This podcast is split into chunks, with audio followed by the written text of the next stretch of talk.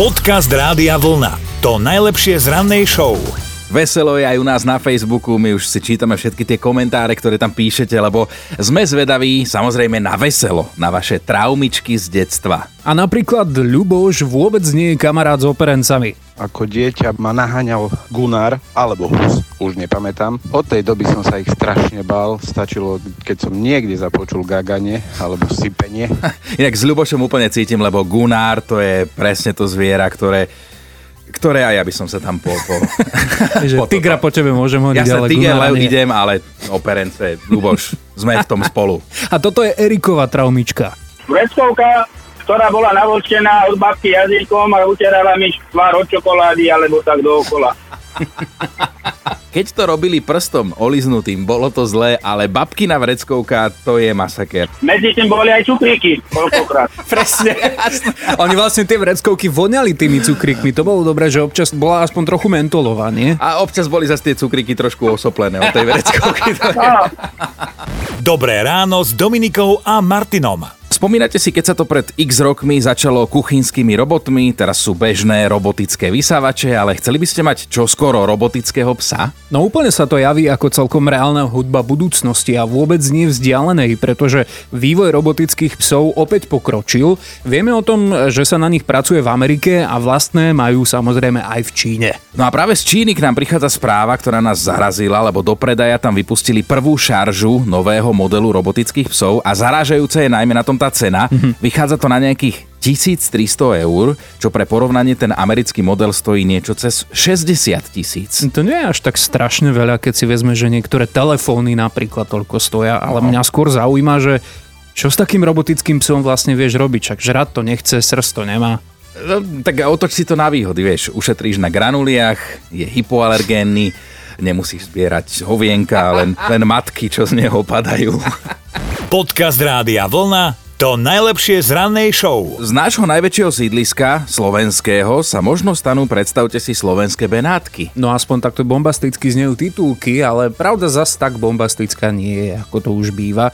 Bratislavskou Petržalkou sa bude dať plaviť na člnoch, to je ďaleko od benátskych gondol, ale nápad mm-hmm. pekný. No ale aby sme to dovysvetlili aj geograficky, tak stredom Petržalky sa ako taký had tiahne tzv. chorvátske rameno. Mm-hmm. V lete sa pozdĺž neho ľudia prechádzajú, v zime, ak zamrzne, tak sa na ňom korčulujú a to teda doteraz bolo celé jeho využitie. Takže ak sa pridá aj čonkovanie, tak ľudia nielen z Petržalky budú mať o atrakciu navyše, no a ak sa to podarí, celé by sa to mohlo spustiť už na jar. Tak sme zvedaví, lebo tak člnkovať sa pomedzi paneláky, prečo nie? Dobré ráno s Dominikou a Martinom. Mali by ste vedieť, že dieťa alebo vrecko s rýžou to je čerdiak ďábel.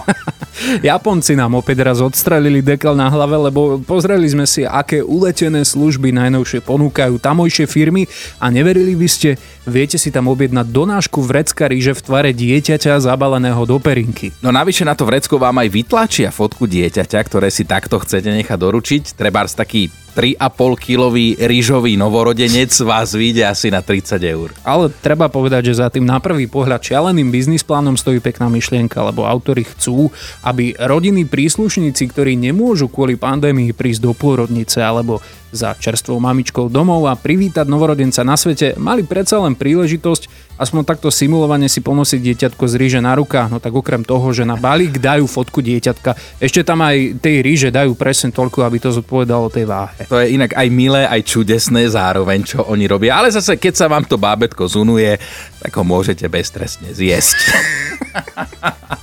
Podcast Rádia Vlna. To najlepšie z rannej show. Právnikov nám možno začne ubúdať a predstavte si to kvôli umelej inteligencii. Na svete je totiž zaujímavá štúdia, v ktorej vedci skúmali, ako zefektívniť právnickú prácu a zistili, že to, čo napríklad pri naštudovávaní súdnych spisov zaberá najviac času, je naštudovávanie súdnych spisov.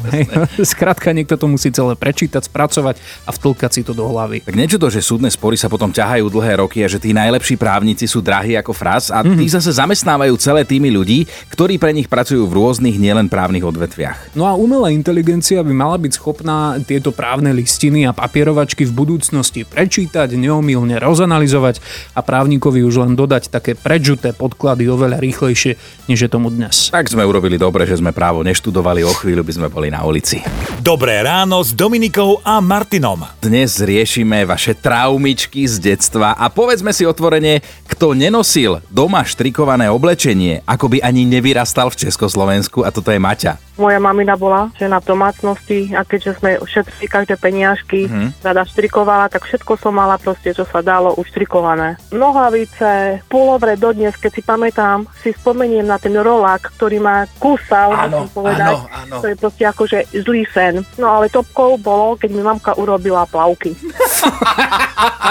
proste tie chlopky, nechcete si predstaviť, ako ma kúsali, šteklili a neviem čo, no keď to vošla do vody, ešte sa to dalo, no ale keď to vyšla vonku, Akože- ako to sušilo, bolo to ťažké, padalo to zo mňa. Chlopky mi stali na celom tele vrátane tých chlopkov, ktorí mi vypadávali z tej vlny. No to sa Maťa asi zhodneme, že chlopky v plavkách asi nikdy neboli v móde. No, A to boli dvojdielne alebo celoteláky? Ja som mala dvojdielne, to bolo ako topka. Toto je masaker. To je... Maťa, tričko Rádia Vlna ti už trikujeme veľmi radi. Wow, som rada. Zlatúčky od vás to príjmem s radosťou. Počúvajte Dobré ráno s Dominikou a Martinom každý pracovný deň už od 5. Radio